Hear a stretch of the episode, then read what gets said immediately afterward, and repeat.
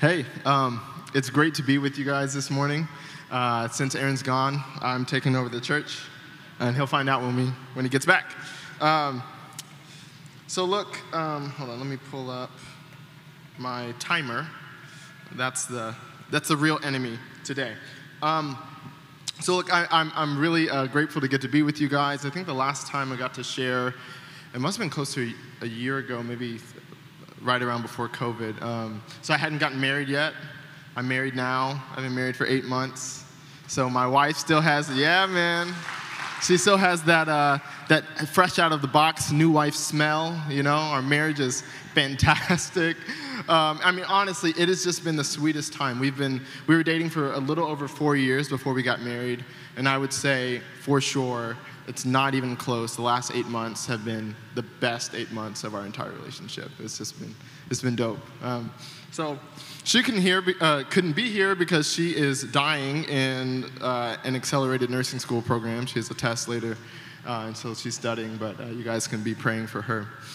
Um, Here's what I want to do. If, if COVID has, has taught us anything, it's that the only thing worse than being online or being socially distanced is suffering under a long winded preacher. So we're just going to we're going to go for it. Um, if you'll pull up the scripture.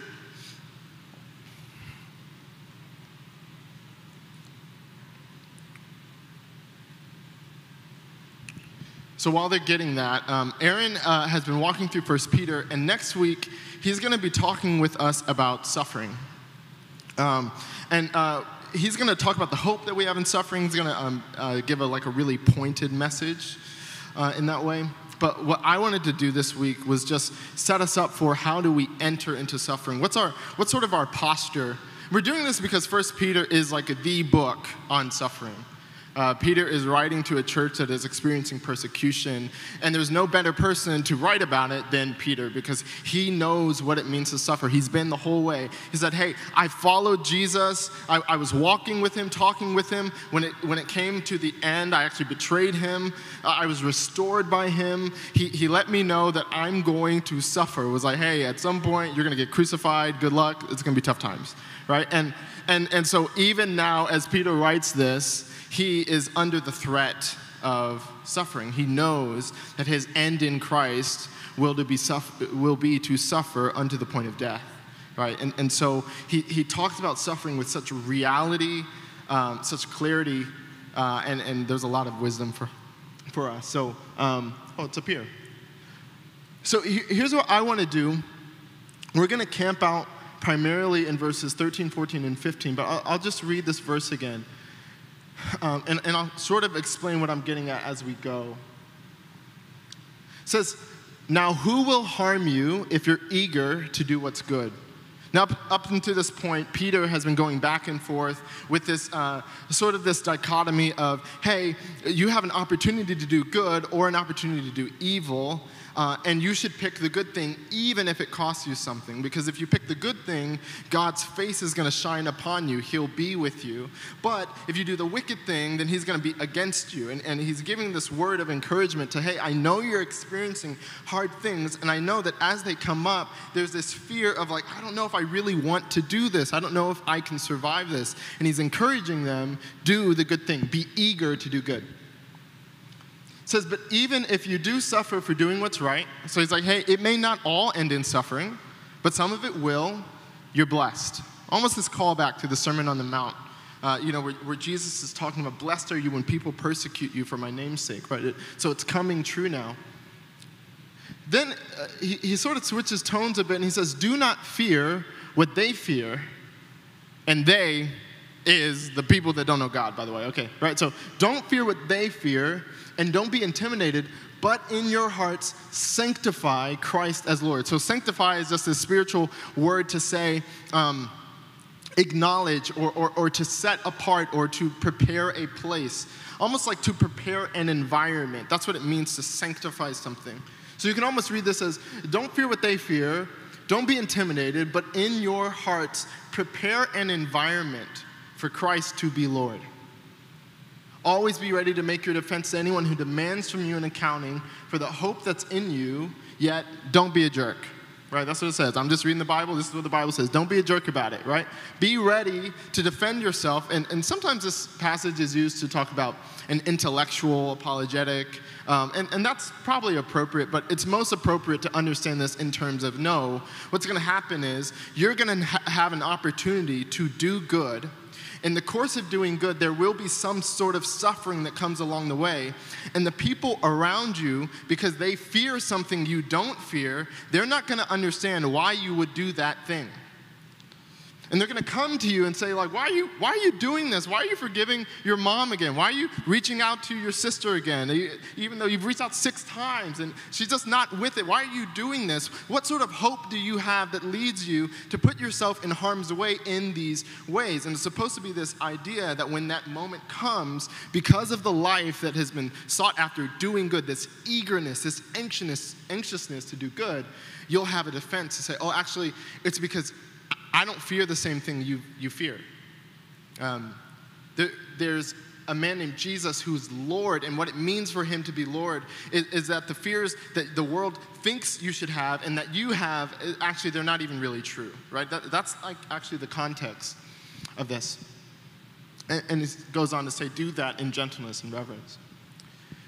So I want to connect for us that there's uh, three, three main things here there's an eagerness to do good and I'm going to define good as essentially, um, sorry, my timer got lost. Ah, there we go. Uh, I'm going to define good as a desire to do the will and to live and love as Jesus lived and loved, right? So that's what good is, right? A desire to live and love as Jesus lived and loved, right? So it's this idea that there's an eagerness to do good you might suffer for it, but the reason that you're able to suffer for it is because you have your fear in a, in a, in a certain place. It's not in the same place that the people who don't know God have it. And because of that, the act of doing that good, anyways, it actually creates in you a place where Christ is glorified, an environment where Christ is Lord. So I, that's what I'm going to unpack today. So I was thinking about how to go about this. Um, and, and so I wanted to do a little prayer exercise, a little, a little thought experiment to just get us on the right track. So um, if you'll just close your eyes, I want you to imagine, um, actually, before that, just close your eyes. Um, so I, I, want you to take uh, your wallet out and give me all of your money. No, I'm just playing. Sorry. Um, I think I'm funny, but my wife doesn't. So, but I, I want you to imagine that you walk into a room, and in the center of the room, is the animal you're most afraid of. Right, just, just kind of hold that, that picture in your head. It, it doesn't matter what room it is. Maybe you walk into your house and in the living room there you see an animal and you're like, whoa, hey, hey, hey, what, what's going on here? And just call to mind what sort of feelings come up for you, what, what sort of anxieties, worries come up. And, and now just imagine that you have to get to the other side of the room, right? Maybe there's another door on the other side. And you've got to figure, you can't just stay where you're at. You've got to figure out how to get to the other side. Right? You, you can open your eyes now, right? So, so this analogy uh, I, I wanted to use to paint the picture of, of, of fear.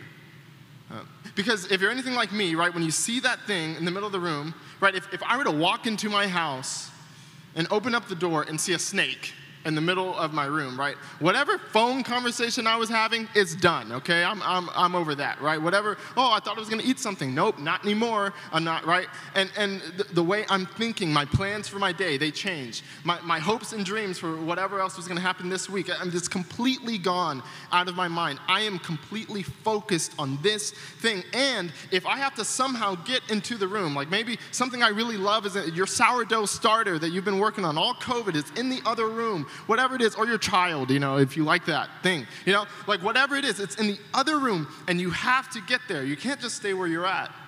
It would change the way you navigated that room. Right? Like for me, my back is to the wall, I'm scaling the couch. You know, like I'm trying to swing for my light. I, I, I've got to get there, but I'm not going to do it the way I normally would. This is fear, but it's also a picture of, of worship.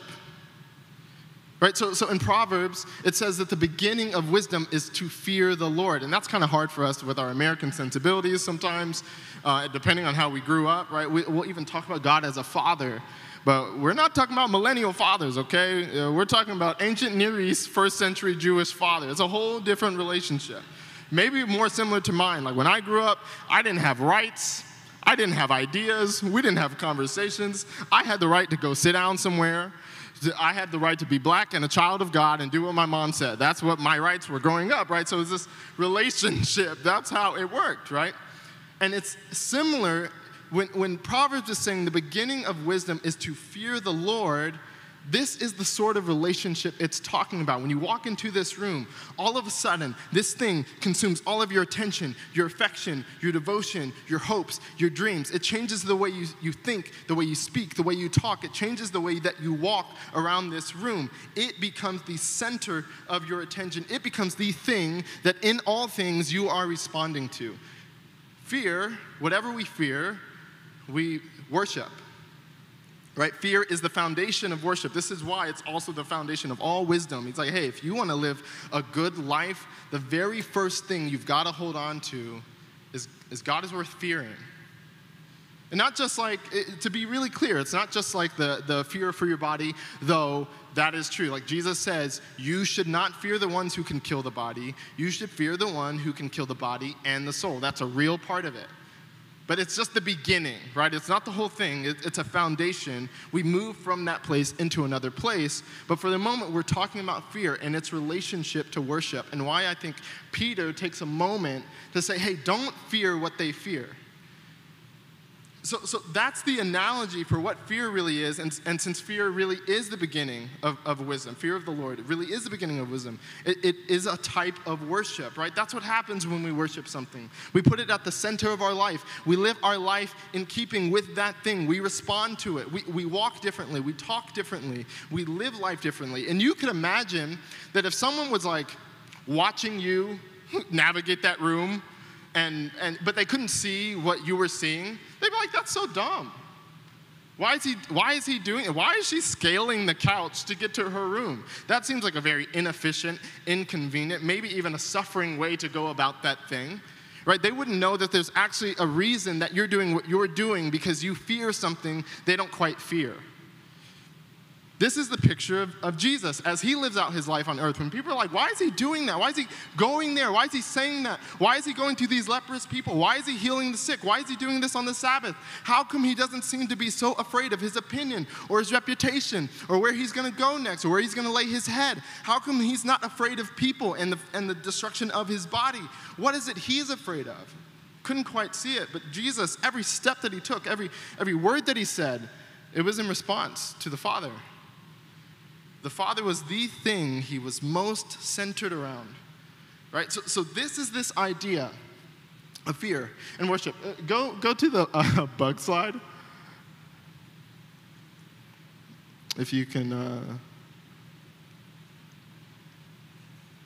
the one with the, uh, the picture I sent this morning, Caesar.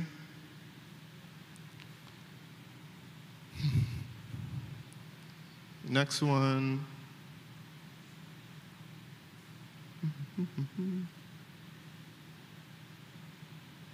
Oh, no? Oh, ha, he's over there. It doesn't matter. I sent So I'm in the morning, right? And I'm praying before um, today, right? Uh, it was just a couple hours ago.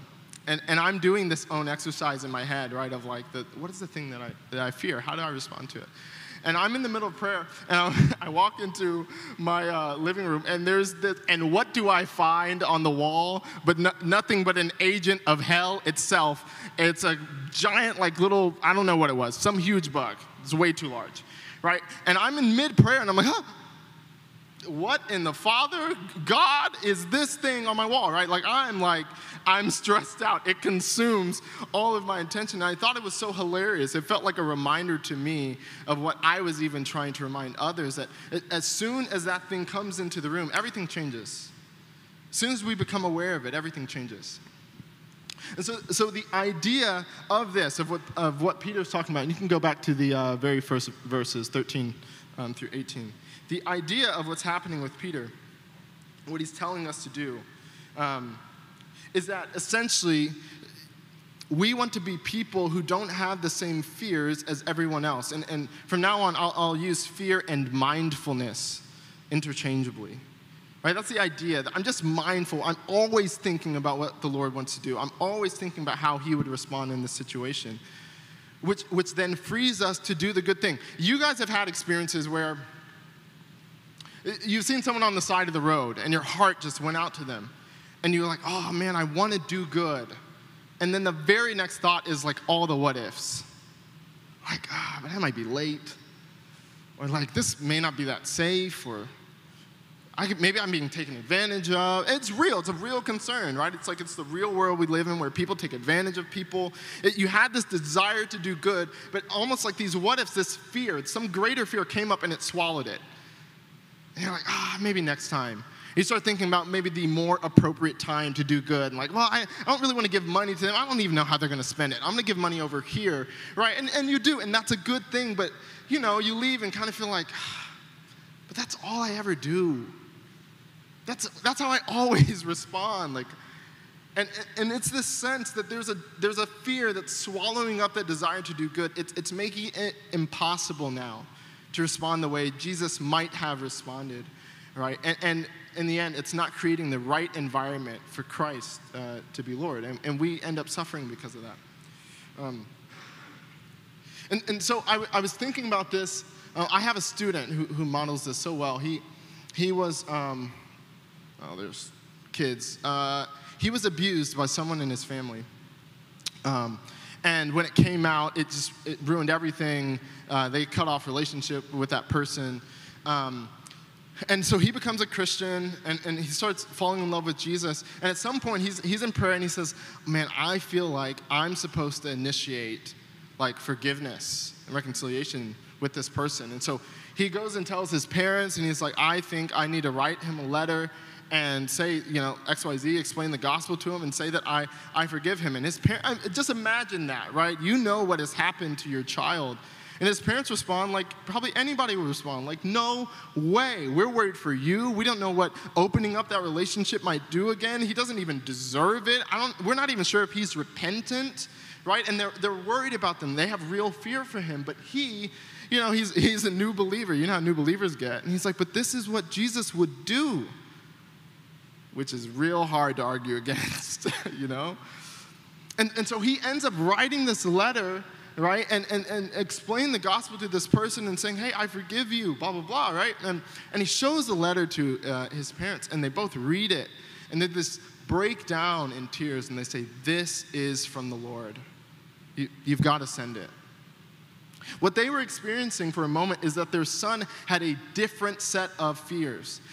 There were other fears, and they're real fears, right? They're, they do not disappear because we decide not to care about them. It's just his mindset was different. His fear was about pleasing the Father. He's like, I'm, I'm going to allow my fear of God being, uh, being right with God, being close to Him, I'm going to allow it to sit over my other fears of what may happen to me, what sort of emotional pain I might experience, what, what things happen, real things, right? But He's allowing it to triumph. That's some of what God wants in our life. And, and it's the posture we have to engage in if we're going to ever suffer well, right? There has to be a difference in our fear. And so, even as I, as I go on for a bit, I, I want you to think, like for you personally, like keep it all the way hot, okay? And nobody knows what you're thinking except for you, right? That if there were like an alien or something who had a transcript of, of, of, your, of your emotional life, the, your, your thought process throughout the week, could see everything that you did, and they had to, from this transcript, determine what it is you are most afraid of. What it is you're most mindful of. What would they say? Would they say, man, every time she goes to the grocery store asking me and my family to suffer for the sake of someone else, is there someone we can bless here? Is there, is there a word of encouragement we can offer? Is there some groceries that we can pay for? Because honestly, we have enough to do it. Is, is that what happens? Or is it like, oh man, I'm so busy, I gotta do this, I gotta do that, I gotta make sure that my kids are pleased with me because I'm not sure if our relationship is changing now and I really want them to love me the way I love them, right? It, what is the fear? Is that, man, every time I go to my office, my heart breaks for the people in my life who don't know the Lord. I barely know the Lord, but I know that they need Him just as I need them, need Him, right? And, and, and would they say, like, oh, yeah, that's actually the fear, the main fear? Like, God, I want to make sure I do here what you called me to do here. Anybody could learn how to close this account. You don't need God to do that. What you need God to do is to witness to someone and tell them about the hope that you have in Christ in the middle of suffering. It, would they say, like, that's actually what happens? Or they'd be like, oh, no, he's just, he's really afraid of not having enough money because he's worried that that insecurity will bring up fears in his family about being a good provider, being a good father, right? Uh, that's what they'd say. He, oh, he, he's afraid of that. And, I, and I've been thinking about this in my own life of like, man, what, what would they say that I was most mindful of? What is the thing I was most afraid of this week? Did I walk in step? Did I navigate the room of my life as if God was at the center, trying to make sure, okay, I, I, I need to make sure that I'm responding to you in the right way. I don't care what anybody else says, how dumb they think it is. I want to make sure I'm responding to you, Lord. And what is that for you? It's, it's, it's not an exercise of shame or guilt, right? It's, it's a self assessment. Like, it's, I had to do this, and I keep doing it. And I'm like, ah, oh. even as I was preparing this message, I was like, oh man, how much of my concern is about honoring you, Lord, and how much is it about my reputation, making sure people like me when I'm done, or making sure I communicate in just the right way and people think I'm funny or humorous or nice or I'm a good speaker? How much of this is really about you? Am I even navigating this sermon that's supposed to be about you? Am I doing it with you in mind, or is it really just about me? And what is the cost of that thing?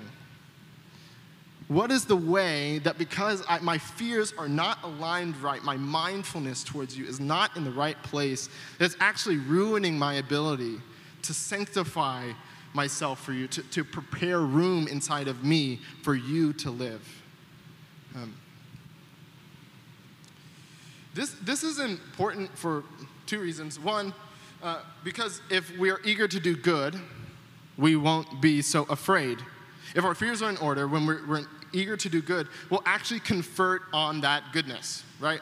We won't just be the people who are always thinking about the good thing we could do and trying to, to, to find the best, safest, easiest way to accomplish that good thing, though sometimes that is the right thing to do, right? There's wisdom and you've been there before, right? Times where you're like, no, okay, I want to meet this need, but we need to figure out a wise way to go about it. But you've probably also been in a place where God's just asking for something stupid.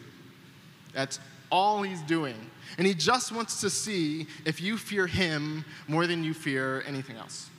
If you're mindful of Him, not just because He wants to prove He's God. He already knows He's God. He's not insecure. He's not sliding up in people's DMs at midnight. You know, that's, oh, wait, I forgot. You guys are older. I'm not talking to college students, but you know what I'm saying. Um, he's not insecure. Uh, it's because He knows what we were meant to become. He's trying to help us live a life where we don't have to be so afraid.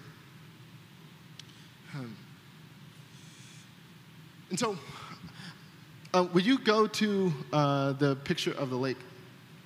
And I'm going to end here soon. Oh, yay. Only 23 minutes. Okay. Um, so, I, as I was praying um, leading up to this week, this is the image that came to mind. This is the second part of that verse where he says, Hey, be eager to do what's good, do not fear what they fear. And then there's sort of this like very Christiany weird phrase of sanctify Christ as Lord in your heart. You're like, what does that, what does that mean? And what's the purpose of that thing? Because this is what it's all leading to. He's like, hey, hey, be eager to do good. Don't worry about the suffering you might experience because your fear is in the right place so that Christ can be sanctified as Lord. And I was like, oh, what is that? And so this image came to mind. Um, and it's beautiful, right? I mean, it's like, it's, it's a lake, and it's so clear. I mean, to me, I, I'm not even a nature guy. Like, you know, I'm kind of like, I have a touch and go relationship with nature. When it touches me, I go inside. Like, that's just, there was a lot of things that could have been in that room for me a succulent, you know, bugs, anything. I'm just not into it, right? But I think this is beautiful. And, and then as soon as I start to think that, I realize, well, the lake isn't actually beautiful. I don't, I don't ever grab a cup of water and say, oh, this water's so beautiful. I don't, doesn't do that for me. I, I feel that way about this because the lake is clear enough to reflect the sun. That's why it's beautiful.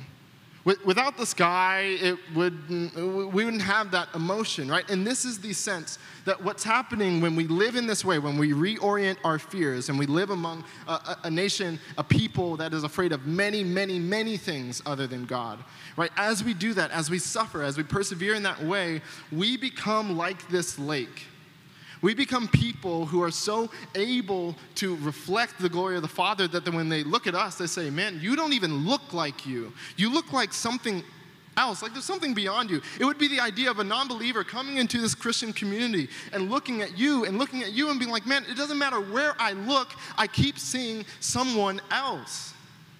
Just like if you look at this lake, it doesn't matter where you're looking, you're actually looking at the sky. It eventually draws your attention upward.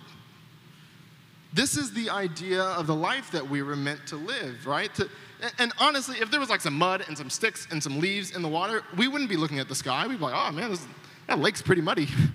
It, it would distract us. We wouldn't even be able to enjoy what it is that's actually being reflected in it. And, and that's the idea that as we live this way, we sanctify, we prepare an environment where God can be sanctified, lifted up, acknowledged as God. And, and this isn't just Christian robot duty, this leads to joy.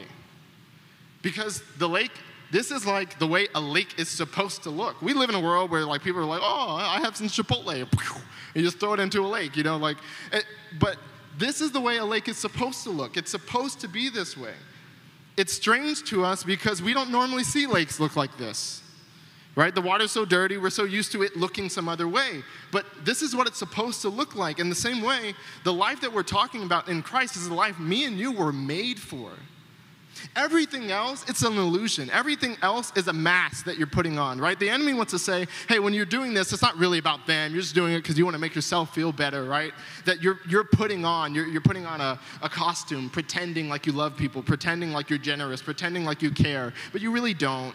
no, that's not true. It's the opposite. It's that actually, when we reach out in, into other people's lives and we're willing to suffer for them, we're becoming what we were always meant to be. It's not a putting on of a mask, it's a taking off. It's the removing of a, of a branch and the leaf from the water. It's saying, no, that was never even supposed to be there. I was always supposed to reflect the Father. I was always supposed to be in a situation with people that when they look at me and they look at my life and the willingness to suffer for their sake, to do whatever it takes for Jesus to be acknowledged as Lord, that they're saying, oh, that's what a human being is supposed to look like.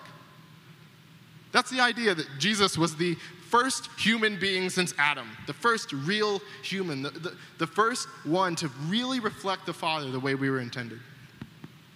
And so, so I'll share this story um, to end. Uh, because the question then becomes well, what, what do we do with some of this, right? Next week, Aaron is going to uh, talk some more pointedly about suffering. My hope is like in between now and then, we, we almost reorient the way we think about it so that we can engage well with the next sermon. Because it's, you know, suffering is hard. It's not, it sounds really easy when we're talking about it, we're sitting in chairs or in, in small group, but you all know we've all experienced suffering. And we're experiencing more of it than we're used to in a lot of ways, right? And this is, this is the way the world is. Um, and so I, I was thinking about this um, this week, like when you, when you say, okay, Brent, what do I, what do I do about this? You know, like what's my response? Um, this past week, as, as I was taking stock and saying, man, like, God, I want to make sure, like, I'm responding to you. I, am tired of being so afraid. I hate that I'm always afraid of doing something. I always have an excuse, always. And so I, I end up, uh, we're doing a Bible study with some students. And, and so in prayer, what came up for me is I, this waitress that I hadn't seen in about a year. Uh, and I used to kind of like witness to her and evangelize a bit whenever I would go to this restaurant, but I hadn't been there since long before COVID. And she came to mind, and I got this image of me. And the question I had asked is like, Lord, is there anyone you want me to show compassion to this week? I'm just gonna pick somebody if you don't bring someone to mind, but if you do, I'm just gonna assume it's them. I'm not even sure if it's you talking to me. Maybe I'm talking to myself. What's the worst thing that can happen? I was nice to someone. You know, it's like, it's not a big deal. So, I, so in prayer, that's what came up of like, I got an image of me handing her this letter in, in, the restaurant. And I hadn't seen her in a year. She had talked about maybe she wasn't even gonna, she was gonna be moving, and I hadn't been to that restaurant. And, and so honestly, it sounds like low hanging fruit, and it was. But by the time I came around, it was Saturday, last Saturday, um, I just wasn't with it. I was like, I just don't feel like it. I've, I've been a good Christian this week. I'm really tired. I was doing ministry all week, and like today's supposed to be my day off, and like, you know, maybe I could do this later. I mean, it's, it's a little shameful because I'm a pastor and a missionary. But this is what came up for me, just being honest. Saturday, nothing to do. And I'm like, oh, I don't know if I really want to do this. And honestly, the only reason I really went through with it is because being reminded of this prayer that I've been praying, of like, oh, I have a moment where I can do this. And the, the fear is so small. It's not a fear of someone putting a gun to my head, it's the fear of, man, I might lose out some time on my day. And I really had planned for it to be mine. Right? And God's like, oh, well, you know, you, you are already messing up because you think time is yours. As if you have more of it. Hey, give yourself more time. Did it work? Oh, of course not. You're ridiculous, right? That's, what, that's what God's saying to me, right? And so I'm like, oh. okay, so, and I had told my students, that was the other reason. I'm like, oh, I told my students I was going to do it, so now I have to. I told my wife, now she's going to think I'm a punk, you know, like I got to do this thing. So I'm talking with her, okay, babe, I want to do this. I want to bless her. Let's give her some money. Let's write this letter. And so, I, long story short, I, we write this letter, and she helps me figure out how to make it sound like I'm not trying to start an affair with her or whatever. You know, it's like, hello, I was thinking about you. You know, it's like, it's strange. Um, so she's helping me. We put a picture of her and me in the letter. I keep saying my wife and I, you know, we're doing the whole thing. So I go uh, to the restaurant and I'm waiting around and I'm saying, hey, can I talk to so and so? And they're like, why? And I'm like, oh, I have a gift for her, which sounds like the beginning of every serial killer um, story, right? And so I'm just like waiting in the restaurant and she, and she comes off and she's like, who's waiting for me? It's like some guy, he has a gift for you. And it's like, yeah, he's gonna collect your blood and make a doll out of your hair and bury your body, right? Like, it's like, it's just a strange time. So, and I'm feeling that. And long story short, I, I end up giving her this letter, and she's, she doesn't recognize me at first. She's like, Oh, wait, you're that guy who's always asking about how I'm doing. And I was like, Yeah, hey. And she's like, Oh, how's the wedding, right? And so we were talking catching up a bit. And she's like, And so I gave her the letter, and I'm like, Hey, me and my wife just wanted to bless you. Love to have you over for dinner at some time, at some point, you know, whenever you feel comfortable with that. And she's like, Why are you doing this? I was like, well, I was praying and I felt like God wanted me to do this uh, because He cares about you. And she's like, she just starts crying and crying. She's not really a, a believer.